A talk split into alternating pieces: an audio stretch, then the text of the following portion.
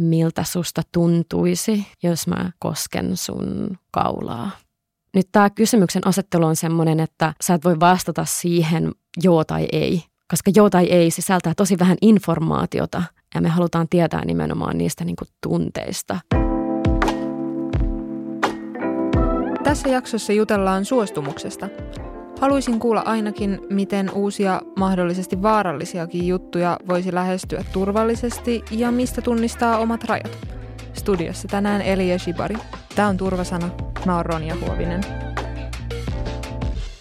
Joskus koen, että on hankala tunnistaa, että milloin joku on selkeä raja ja milloin joku vaan jännittää ihan pirusti. Niin sen, sen sellainen niin kuin tarkkarajainen tunnistaminen niin ei ole aina niin helppoa. Se on ihan totta. Joo, voi olla tosi vaikea tunnistaa, että milloin on hyvällä tavalla ja milloin on huonolla tavalla omalla epämukavuusalueella. Siinäkin se aika ja niin kuin neuvottelu. Ja siitäkin voi olla niin kuin hyvä kommunikoida, että jos ei ole varma siitä omasta suostumuksesta, niin sekin on niin kuin tärkeää informaatiota, että kommunikoidessa niin kuin pyritään siihen semmoiseen tunteelliseen avoimuuteen sen toisen kanssa. Minkälaisia sellaisia erityisiä piirteitä suostumuksella on kinkyn ja BDSM parissa? Toi on tosi hyvä kysymys. Mä ehkä kiteyttäisin sen niin, että BDSMssä usein monet riskit on vähän kohonneet. Niitä riskejä on emoti- emotionaalisia, niitä on sosiaalisia, niitä on fyysisiä riskejä – BDSM-harjoittajat tietää, että niin kuin, tai ymmärtää sellaisen, että niin kuin korkeampi riski ei tarkoita välttämättä niin kuin huonompaa päätöstä johonkin niin kuin aktiviteettiin osallistumisen suhteen. Ja tässä on niin kuin avainasemassa sit usein neuvotteluja, se, että käydään läpi, käydään läpi niitä riskejä, otetaan tietoisia riskejä. Mä sanoisin, että tällaiset asiat, mitä BDSMssä usein harjoitetaan, niin vaatii enemmän neuvottelua ja tietoisuutta siitä tekemisestä. Mä pidän ö, yhteydessä myös tosi tärkeänä traumatietoisuutta. PDSMssä usein on aika semmoinen niin kuin, voi nousta helposti esiin semmoisia assosiaatioyhteyksiä johonkin väkivaltatilanteisiin. Me pyritään PDSMssä siihen, että me niin kuin mahdollisesti simuloidaan jonkinlaisia väkivaltatilanteita ehdottoman suostumuksellisesti, mutta nämä voi niin kuin aiheuttaa sellaisia niin kuin trikkeröitymisiä. Ja ehkä se niin kuin kinkyn ja PDSM luonne on ylipäätään sellainen, että, että tutkitaan jotain vähän niin kuin hallitsematonta ja jopa jotain niin kuin, tabuja semmoisella hallitulla ja turvallisemmalla tavalla. Jos mä vielä jotain mainitsen, niin mitä näitä niin kuin erityisasioita suostumukseen liittyy PDSMssä, niin useissa PDSM-tilanteissa, ei kaikissa, on jonkin asteista niin kuin vallanvaihtoa, eli vaikka niin kuin sidonnassa, pondakessa on tavallaan aina kyseessä jonkinasteinen vallanvaihto, eli toisella on tavallaan kontrollia siitä tilanteesta – ja toisella taas vähemmän. Niin miten tällaiset äh, tavallaan valtasuhteet vaikuttaa sitten taas siihen, mitä tehdään. On tosi tärkeää, että ollaan tietoisia siitä, että me, jos ajatellaan sille intersektionaalisesti, että me ei tulla kaikki samoista lähtökohdista näihin suostumustilanteisiin. Ihan vaan tiedostetaan se. Mikä on sun tulokulma tähän suostumusaiheeseen tässä PDSM ja Kinkyssä? No jos mä ihan vähän esittelen itseäni. Eli äh, mut tunnetaan Elie Shibari nimellä.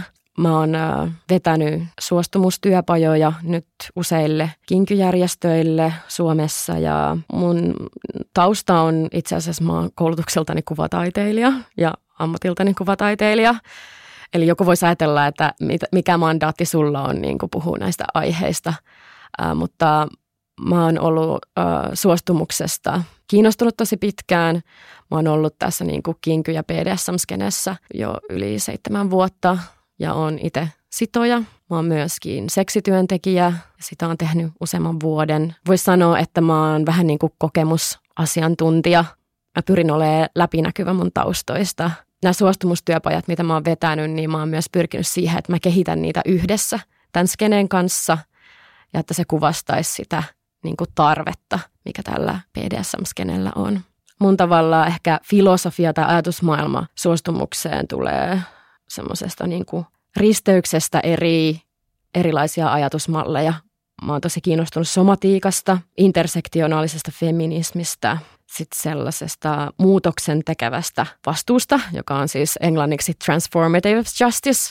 Se on semmoinen äh, liike ja mulle on tosi keskeistä suostumuksessa semmoinen niin kuin nautintokeskeinen suostumus. Miten se suostumus neuvotellaan? Tämä on tosi hyvä kysymys. Um, uh, musta tuntuu, että BDSM-skenessä usein ajatellaan, että se, se neuvottelu on nimenomaan se suostumustilanne. Se on niin kuin tosi tärkeä työkalu meille. Um, mun mielestä olisi kuitenkin tosi tärkeää tiedostaa, että ennen kuin, niin kuin me neuvotellaan kenenkään kanssa – niin me neuvotellaan itsemme kanssa sisäisesti. Sitäkin voi ajatella neuvotteluna, mutta jotta voi ilmaista siinä neuvottelussa omaa haluaan, omia rajojaan, niin pitäisi tavallaan herkistyä niille omille, omille haluille ja sille sisäiselle tiedolle, mikä itsellä on niistä haluista ja lähteä sieltä käsin. Mutta jos mä kiteytän, että mitä neuvottelu ylipäätään on, se on ennen sessiota tai niin kuin mahdollisesti myös sen aikana tapahtuvaa kommunikaatiota. Sen päämääränä on varmistaa suostumus, ymmärtää toista osapuolta paremmin ja löytää yhteisiä kiinnostuksen kohteita, joita sitten voidaan toteuttaa yhdessä. Mun mielestä itse neuvottelussa, niin kuin jos haluaisin nostaa esiin muutamia tärkeitä asioita siitä, niin on niiden neuvoteltavien asioiden eksplisiittisyys. Puhutaan eksplisiittisyydestä, niin mä tarkoitan sellaista niin kuin mahdollisimman tarkkasanaista verbaalista kuvausta niistä omista haluista ja siitä niin kuin yhteisestä tekemisestä. Tähän liittyy se, että ollaan tarkkoja siitä, että mitä tehdään ja miten. Eli jos sovitaan vaikka jonkun kanssa, että sidotaan yhdessä, niin se on aika laaja. Se ei välttämättä selity auki ihan sillä tavalla, että jollekin se voi tarkoittaa ihan jotain eri asiaa, mitä toiselle. Että jollekin se on tosi jotain niin kuin intiimiä, jotain hyvin niin kuin lähellä, ollaan lähekkäin, syleillään toisiamme.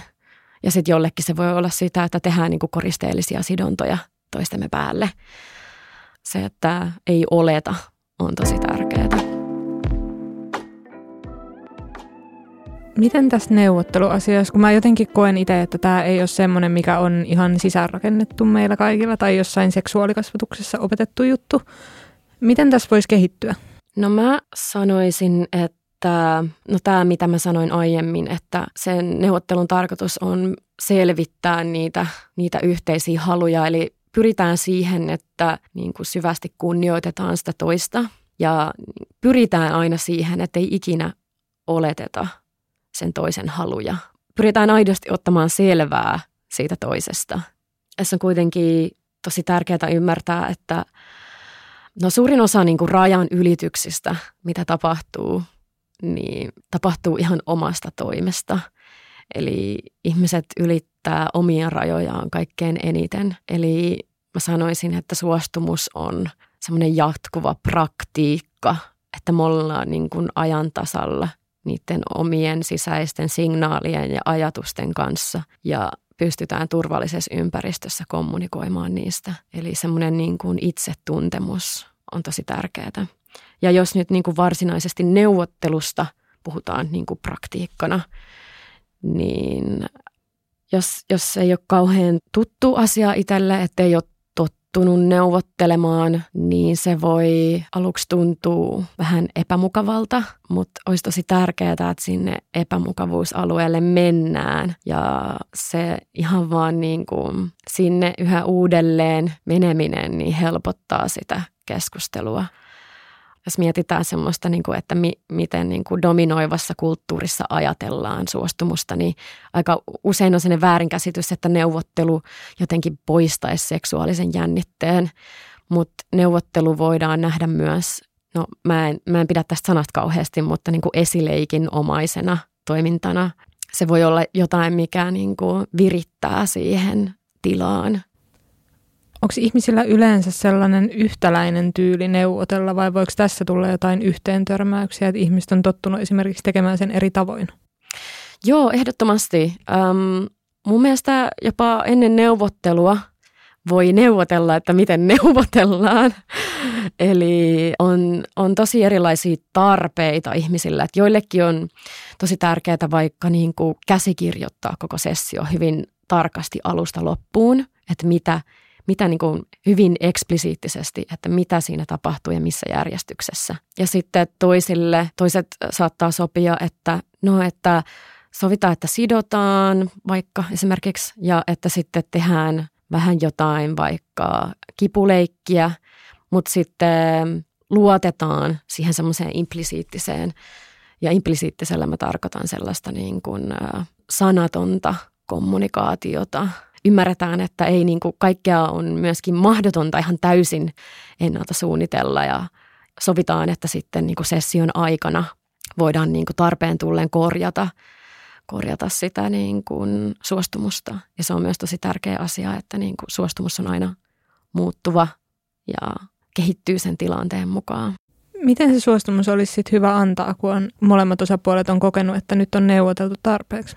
Tämä niin kuin antaminen, pyytäminen, ottaminen, se on mielenkiintoinen, tota, ensinnäkin mielenkiintoinen semmoinen niin asetelma, mitä mä haluaisin ehkä vähän purkaa. Eli mä pyrin suostumus niin kuin tilanteissa sellaiseen, että, että se on niin kuin yhteinen halu, jota siinä toteutetaan. Ja on niin kuin helppo väärinkäsittää se niin, että siinä on toinen, joka antaa ja toinen, joka ottaa. Jos niin kuin pyydetään suostumusta toiselta, niin on yksi hyvä työkalu. Voi käyttää periaatteessa mahdollisimman avoimia kysymyksiä ja ne toimii niin, että aloitetaan kysymys niin, että miltä susta tuntuisi, piste, piste, piste. Ja esimerkiksi vaikka, että jos mä kosken sun kaulaa esimerkiksi. Ja nyt tämä kysymyksen asettelu on sellainen, että, että sä et voi vastata siihen joo tai ei, koska joo tai ei sisältää tosi vähän informaatiota ja me halutaan tietää nimenomaan niistä niin kuin tunteista, mistä se suostumus on lähtöisin. Eli sitten kun sulta kysytään, että miltä susta tuntuisi jokin asia, niin sitten sä vastaat siihen niistä sun omista tunteista käsin, jotka sisältää sen informaation sun suostumuksesta jos mietitään sitä niin kuin vastausta sitten tällaiseen kysymykseen. Puhutaan usein niin kuin semmoisesta kuin enthusiastic consent, eli sellainen innokas suostumus, mikä on mun mielestä tosi hyvä tavallaan indikaattori, että jos joku vastaa sulle ehkä, niin se ei tarkoita suostumusta, että se on ehkä, ehkä on enemmän siellä ein puolella kuin siellä kyllän puolella. Se on aika epämääräinen kun sitten taas, jos vastaa innokkaasti, että joo, tämä kiinnostaa mua tosi paljon, niin se on selkeämpi signaali suostumuksesta. Mutta toki sitten taas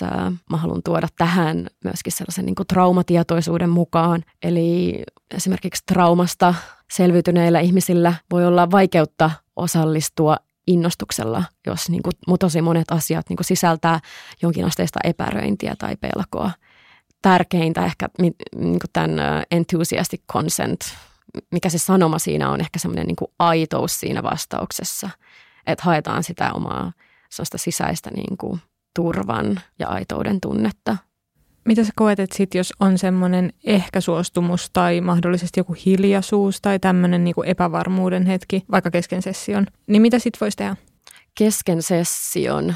No siis suostumuksen jatkuvuus on tietysti tärkeää varmistaa. Siinä voi tehdä semmoisen vähän niin kuin check-inin, eli, eli mennään sen toisen luo ja kysytään, että mil, miltä susta tuntuu, miltä tämä, tämän hetken niin kuin tekeminen susta tuntuu. Ja tosi tärkeää ymmärtää, että niin kuin hiljaisuus ei ole suostumuksen merkki. Sitä voi myös niin kuin ennalta käsitellä, että, että tämä liittyy myös niin kuin BDSM, BDSMssä sen suostumuksen kompleksisuuteen, että että se voi olla jollekin tosi ok, että ne itse asiassa haluaakin vähän sen sisäänpäin kääntyä session aikana. Ja se on tosi ok, mutta siitä voi olla hyvä neuvotella, että jos joku, jos, jos tämmöistä keskustelua ei oltaisi käyty ja joku, joku niin kuin menee tosi semmoiseen, niin kuin, että ei, ei vaikka ota katsekontaktia tai on vaikea jotenkin ei kauheasti reagoi, niin se voi olla merkki semmoisesta niin traumaresponssista, traumareaktiosta, missä on semmoisessa freeze-tilassa – Eli jos ei ole varma, niin varmistaa tuollaisessa tilanteessa. Tai sitten voi e- etukäteen myös keskustella, että, että no, miltä sä näytät, kun sä nautit ja miltä sä näytät, kun sä et nauti. Tämä tietysti vaatii sen, että on jonkinlaista kokemusta siitä, että, että miten, miten niin tuntee oman kehonsa. PDSMssä puhutaan subspaceista ja topspaceista myös. Eli kun siinä mennään semmoiseen vähän niin kuin, siirrytään semmoiseen erilaiseen tietoisuuden tilaan, voi mennä aika syvälle sinne submissiivisuuteen tai top-tilaan. ja niin kuin se oma kehon kieli ja kommunikaatio voi muuttua ihan täysin semmoisesta niin kuin normaalista. Että sitä ei pysty siinä tilassa niin kuin olettamaan. Että joku, joka niin kuin, vaikka itku normaalisti tunnetaan sen niin kuin hädän signaalina, niin jollekin se voi olla äärimmäisen vapauttava kokemus sessiossa. Ja tuntuu niin kuin tärkeältä, että saa itkeä rauhassa. Jos suostumus on annettu, mutta jotain sitten sen jälkeen muuttuu ja se pitäisi ottaa pois, esimerkiksi kieltäytyä jostain, mitä on aikaisemmin sovittu, niin miten se olisi hyvä tehdä? Mä vastaan tähän, että ähm, ei on aina niin kuin kokonainen lause. Sitä ei ole tarvetta perustella ikinä, ainakaan niin kuin välittömästi.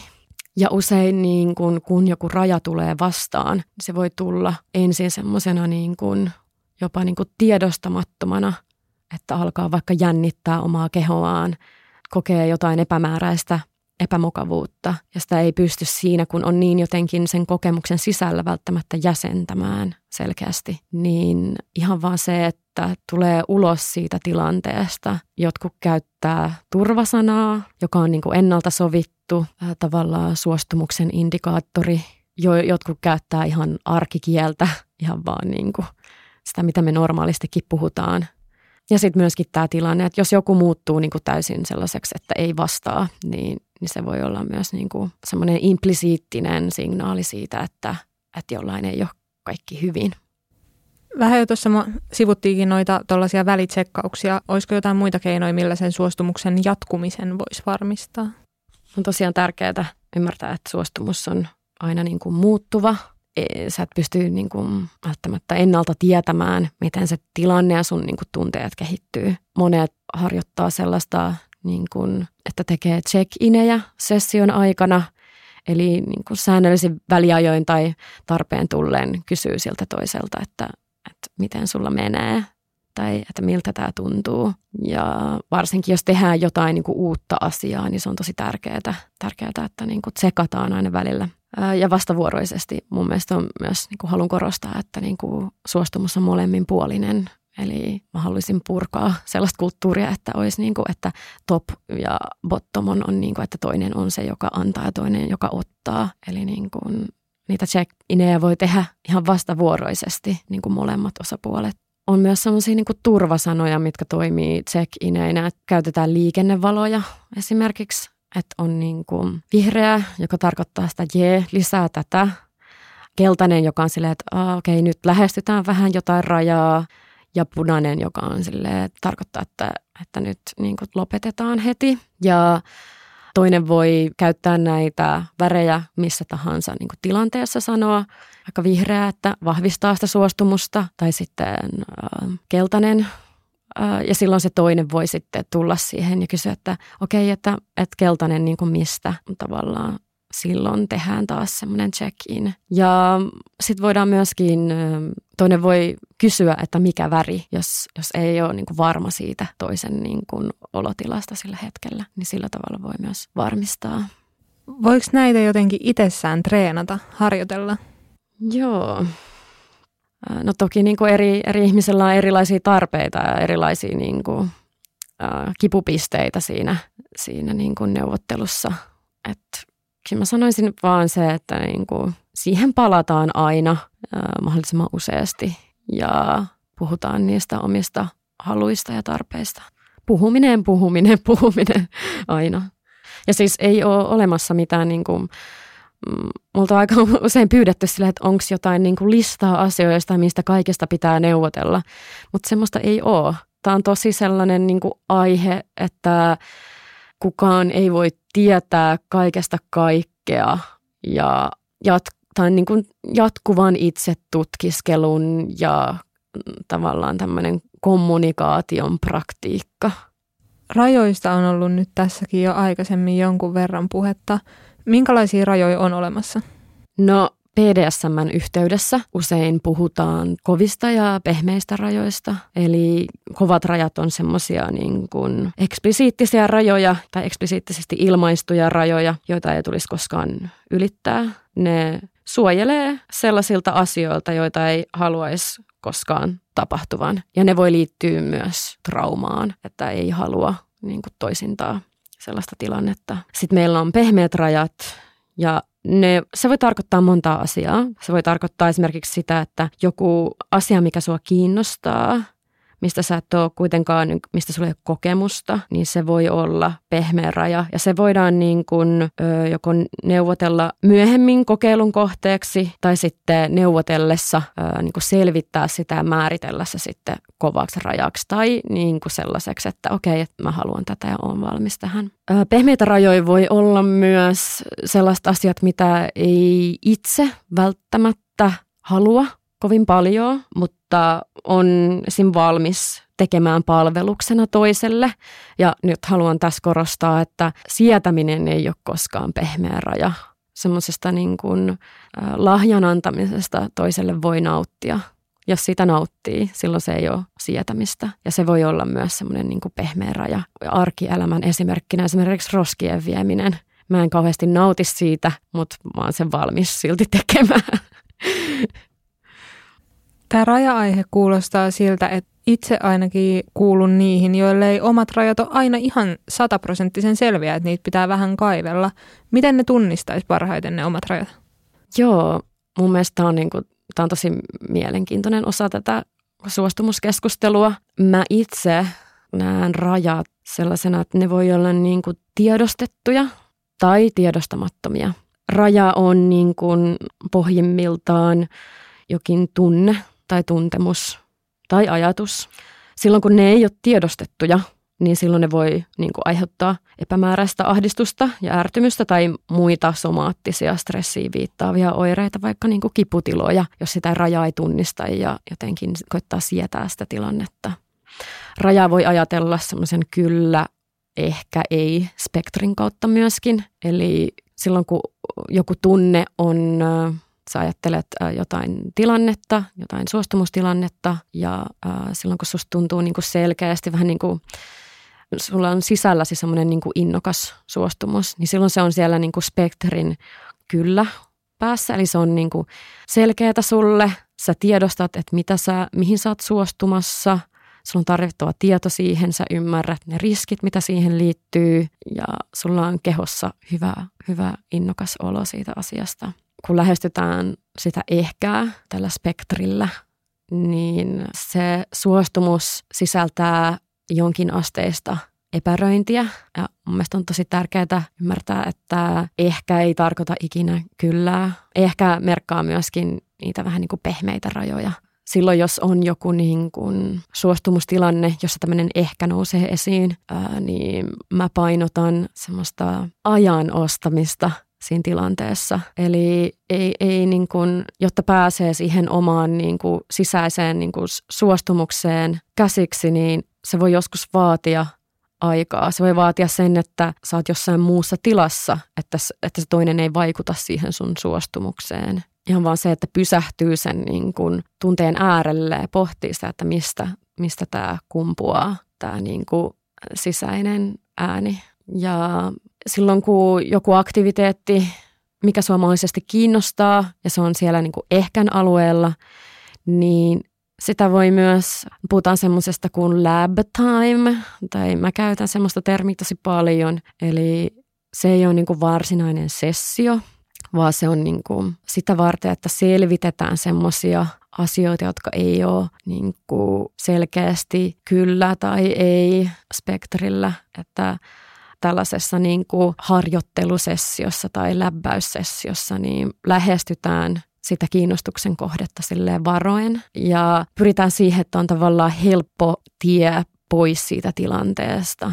Annetaan paljon informaatiota toiselle siitä, että miltä, miltä se niin kuin kokeil, kokeilun kohteena oleva asia tuntuu. Ja voidaan mahdollisesti sen jälkeen ottaa vielä niin kuin lisää aikaa, että ei tarvii ikinä heti päättää, että onko joku asia niin kuin suostutko sä siihen vai et.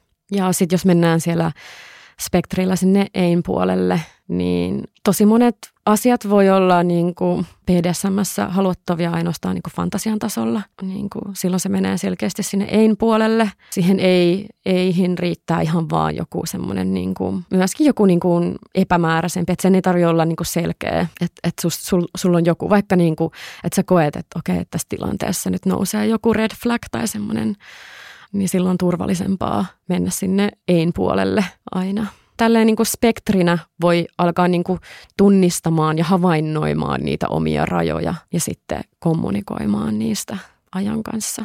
Niin miten voisi toimia sitten siinä kohtaa, jos tilanne on se, että ei ole varma ja sen sitten kommunikoi? No siinä vaiheessa tullaan tähän niin kuin tämmöiseen riskiprofilointiin ja riskitietoisuuteen mun mielestä, että onko molemmat osapuolet sit valmiita siinä tilanteessa ottamaan riskin, että se menee sinne ein puolelle. Mun mielestä niin kun, kaikkein fiksuinta on käyttää aikaa sellaisten asioiden lähestymiseen ja varovaisuutta ja tehdä se silleen riskitietoisesti. Eli voidaan lähteä sitten kokeilemaan jotain, jos se tuntuu, jos se, jos se riski on molemmille ok ja lähestys, lähestyä sitä sillä tavalla, että on sitten helppo päästä tai helpompaa päästä siitä tilanteesta pois, jos se osoittautuukin sellaiseksi, että sitä ei haluakaan. Miten sitten voisi toimia, jos sen suostumus, suostumuksen vastaisesti toimitaan? Jotain suostumuksen vastaisia asioita tapahtuu? Kun puhutaan suostumuksen rikkoutumisesta, niin mä haluan painottaa sitä, että virheiden tekeminen on täysin väistämätöntä. Eli siihen kannattaa niin kuin varautua, aina tehdä parhaansa, mutta sitten kun jotain virheitä tapahtuu, niin omistaa ne virheet. Jos itse havaitsee, että, että nyt mun suostumusta on rikottu, ne tilanteet voi olla niin kuin puhutaan semmoisista niin suostumusvahingoista ja sitten toisaalta suostumus semmoisista rikkomuksista. Suostumusvahinko on sellainen, niin kuin, että, että ei, ole, ei ole mitään selkeää niin kuin uhria tai tekijää, vaan että nämä on ihan tällaisia niin kuin arkipäiväisiä, vaikka niin kuin pienempiä niin kuin suostumuksen rikkomuksia, että tapahtuu jotain, jotain tavallaan, missä suostumus rikkoutuu ja siitä voidaan sitten keskustella. Mistä esimerkki tällaisesta tilanteesta? No esimerkki, että no vaikka, että tapahtuu jonkinlainen niin kuin väärinkäsitys, semmoinen hyvin inhimillinen asia tai että ei, ei ole vaikka niin kuin menty täysin niin kuin tarpeeksi yhti, yksityiskohtaisesti puhuttu jostain asiasta. Ja sitten siinä session aikana ilmeneekin jotain, miten se suostumus on vähän niin kuin, että, että siinä on jotain pientä korjattavaa. Mutta sitten taas kun puhutaan niin kuin suostumuksen semmoisesta niin kuin varsinaisesta rikkoutumisesta, niin sellaiset tilanteet on tyypillisesti sellaisia, että on vaikka ennalta, joku ennalta määritelty raja on selkeästi rikottu – ja ollaan oltu niin kuin välinpitämättömiä sen toisen rajoista. Ja nämä on sitten taas vähän siinä vakavampia tilanteita ja voi olla tosi traumatisoivia mahdollisesti. Jos havaitsee, että on niin kuin oma suostumus on rikottu, niin ensinnäkin, että hakeutuu tavallaan turvaan, hakee tukea siihen niin kuin selviytymiseen joko ystäviltä tai on paljon myös niin kuin auttavia tahoja näissä tilanteissa tällaisissa tilanteissa uhrilla ei ole mitään velvollisuuksia sitä rikkojaa kohtaan. Eli siinä voisit itse niin määritellä, että haluaako yrittää korjata sen niin kuin suhteen tai tilanteen, mutta se niin kuin kaikki valta siinä on sillä niin kuin uhrilla. Ja jos sitten päättää, että haluaa niin kuin mahdollisesti niin kuin yrittää korjata sen tilanteen, kertoa sille rikkojalle, että mitä on ö, tapahtunut – niin silloin puhutaan niin kuin vastuuttamisesta. Ja mun mielestä siinä on tosi tärkeää, että annetaan niin kuin mahdollisuus sille rikkojalle kantaa se vastuu siitä ja niin kuin korjata se oma virhe. Puhutaan nykyään tosi paljon cancel-kulttuurista ja sellaisesta, niin mä itse katson näitä tämmöisiä vastuutusprosesseja sen tota, muutoksen tekevän vastuutusprosessin kautta, eli se transformative justice siinä ajattelumallissa on tosi tärkeää, että sekä, sekä se rikkoja että se uhri, niin molemmat ansaitsee tukea, molemmat ansaitsee selviytyä niistä tilanteista ja pyritään niin kuin korjaamaan se, se tota tilanne. Jos mietitään jotain niin kuin vastakohtaa tällaiselle, kun BDSM-skenessä usein siis käsitellään näitä näitä niin kuin suostumuksen rikkoutumisia ilman virkavaltaa.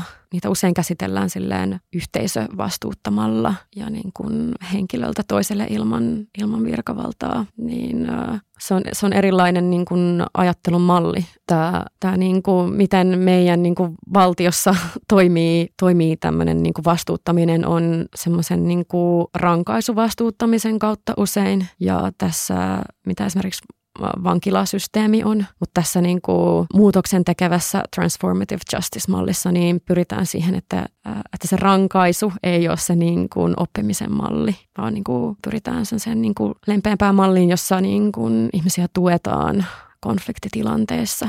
Koet sä, että tässä BDSM-kehyksessä niin useammat ihmiset edustaa just tota mallia?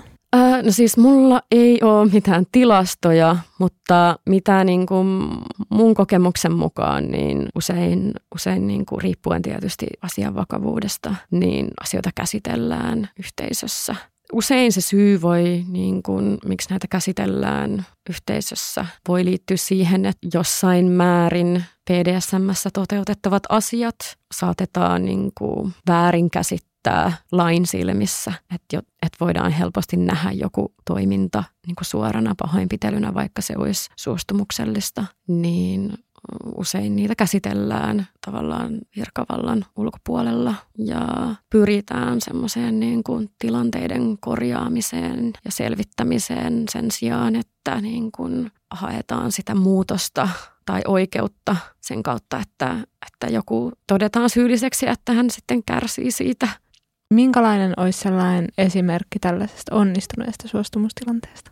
No mä oon koonnut muutamia esimerkkejä tämmöisestä niin kuin onnistuneesta suostumustilanteesta vähän niin kuin eri, eri näkökulmista.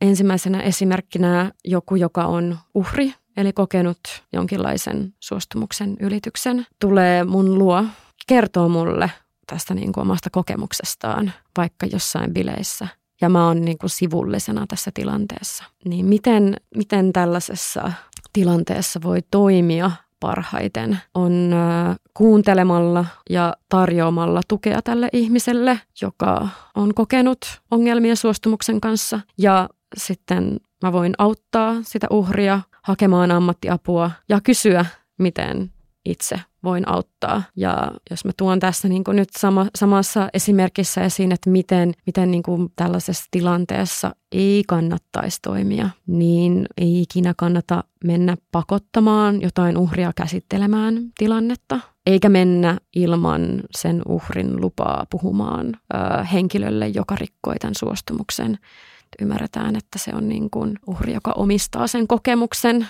ja että vaikka omat niin kuin, oma agenda olisi auttaa toista menemällä niin kuin puhumaan sille, sille rikkojalle, niin se ei, se ei välttämättä ole toivottua sen uhrin kannalta. Hän ei välttämättä ole valmis siihen. Toisena esimerkkinä mä kuulen, että mun ystävä on rikkonut hänen kumppaninsa suostumusta ja mitä mä teen sen loukkaajan ystävänä – mä itse ajattelen, että niinku ystävät on parhaimpia henkilöitä vastuuttamaan jotain. Eli tässä tilanteessa, jos on sen uhrin suostumus, niin voi mennä kertomaan sille omalle ystävälle, mitä hän teki väärin ja niin kuin tukemaan häntä ja auttamaan häntä muuttamaan toimintaansa. Että niin kuin ketään ei tarvitse koskaan hylätä, jos kuulee, että tämä on niin kuin tehnyt jonkinlaisen virheen, että kaikki ansaitsee, ansaitsee tukea, mutta tietenkään kenelläkään ei ole niin kuin vastuuta siitä, että, että sun niin kuin, se, se ei ole sun tehtävä kantaa sitä vastuuta sun ystävän puolesta. Ja jos mä nyt menen sinne toiselle puolelle, että miten, niin kuin, miten tämä tilanne menisi, jos se menisi huonosti, niin on vaan ihan silleen, että ei tee mitään ja tavallaan pesee kätensä pois tästä tilanteesta ja vaikka ajattelee, että tämä mun ystävä, että se on hyvä tyyppi ja että hyvät tyypit ei tee, ei tee vir, niin kuin tämmöisiä suostumusrikkomuksia. Se on tosi tyypillistä, että, että, niin kuin, että kaikki tietää jonkun, jonka niin kuin suostumusta on rikottu, joka on kokenut seksuaalista häirintää, mutta kukaan ei tunne niitä, jotka aiheuttaa sitä haittaa, koska kukaan ei halua olla se niin kuin pahis, niin kuin heittomerkeissä pahis näissä tilanteissa. Olisi tosi tärkeää, että me alettaisiin myös näkemään niitä suostumuksen rikkojia eri tavalla. No kolmantena esimerkkinä voisi ottaa, että vähän jo mitä me, mitä me niin tulikin jo aiemmin esiin tämmöisestä niin suostumustilanteesta, että vaikka sä harrastat seksiä jonkun kanssa ja se sun kumppani, jonka kanssa sä olet siinä kanssakäynnissä, niin menee hiljaiseksi ja näyttää vähän poissa olevalta, niin jos sä tässä tilanteessa vaan jatkat, mitä sä teet ja uskot sen toisen sanovan, jos hän ei halua sitä, mitä siinä tapahtuu. Siinä ottaa paljon riskejä sellaisessa, jos sellaista niin kuin tilannetta jatkaa. Tällaisessa tilanteessa olisi, olisi hyvä lopettaa ja tehdä semmoinen check-in, kysyä, mitä se toinen tuntee ja tukea sitä kumppania pois siitä niin kuin mahdollisesta traumaattisesta tilanteesta ja antaa hänelle niin kuin aikaa ymmärtää, että mitä siinä on tapahtunut. Miten pitäisi toimia, jos epäilee toisessa suostumuksen puutetta? Mun mielestä tämä on ihan hyvä kysymys ja niin kuin ihan hyvä ottaa vielä erikseen esiin, jos tämä niin kuin ajatus, jos tämä tämmöinen, niin kuin, että kokee, että nyt tämä toinen ei niin kuin täysin kunnioita mun suostumusta, jos se tulee vähän semmoisena niin kuin red flagina, Haluaisin painottaa sitä, että me kuunnellaan näitä red flaggeja ja otetaan ne tosissaan. Helposti, jos sitä ei pysty niin kuin kognitiivisesti analysoimaan ja selittämään, että mistä tämä mun tunne nyt johtuu, niin sitten sen helposti sivuuttaa ja silloin niin kuin menettää paljon tärkeää informaatiota siitä omasta suostumuksesta. Niin tosiaan, miten sä kuvailisit sitä red flagin hetkeä? Musta tuntuu, että tämä on sellainen, minkä monet tietää, mutta red flagilla mä tarkoitan sellaista, että että sulla tulee jostain henkilöstä tai jostain asiasta semmoinen niin kuin tunne tai ajatus, että tää, tässä ei ole nyt kaikki kunnossa ja sulla ei välttämättä ole perusteluja sille, että miksi, ää, miksi susta tuntuu siinä hetkessä siltä. Mutta se on ihan yhtä lailla, niin kuin, vaikka se ei ole semmoista niin kuin, tietoa, mitä me voidaan perustella, niin se on silti hyvä ottaa huomioon ää, ja lähestyä sit sitä tilannetta niin kuin varovaisuudella tai sitä henkilöä jos sä sitten taas epäilet, niin kun, jos sulla on sellainen selkeä, että hei, että toi tyyppi toimi väärin, tai että tämä, tämä ei nyt niin kunnioita mun suostumusta, niin sulla on täysi vapaus kieltäytyä kanssakäymisestä tämän henkilön kanssa – tai sitten sä voit vastuuttaa sitä henkilöä, kohdata hänet, kertoa hänelle siitä, mitä sä koet, että hän on tehnyt väärin. Ja me ei, me ei tarvitse puhua siitä, että miten niin kuin tällaisen, voi, tällaisen niin kuin kritiikin voi vastaanottaa, koska se voi olla myös tosi vaikea tilanne. Niin tässä olisi uh, usein se reaktio, kun joku tulee kohtaa sut ja kertoo sulle jotain, niin me toimitaan semmoista niin kuin defensiivisyydestä käsin. Eli helposti se niin kuin reaktio on se, että no en mä tarkoittanut. Mutta ymmärretään, että se oma tarkoitus ei välttämättä kohtaa sen toisen kokemuksen kanssa. Ja että se toisen kokemus on se, mikä olisi hyvä kohdata, mitä olisi hyvä kuunnella tuomitsematta. Tässäkin tilanteessa voi olla hyvä silleen, kun kuulee jotain tämmöistä ja kokee, että se niin kuin oma reaktiivisuus nousee, niin ottaa aikaa jälleen niin kuin sulatella, tunnist, tunnistaa se oma tunnetila, hän niin kuin selvitä siitä ja sitten myöntää se oma virhe. Puhutaan usein semmoisesta kuin effective apology, eli mitä se nyt suomentaisi, tehokas anteeksi pyyntö. Ja sillä periaatteessa tarkoitaan semmoista anteeksi pyyntöä, joka ei ole semmoinen niin kuin kiertelevä tai selittelevä, vaan aito niin kuin sellainen niin kuin anteeksi pyyntö, jolla oikeasti kantaa sen vastuun äh, semmoiseen malliin kannattaa tutustua, jos se ei ole, se ei ole tuttu.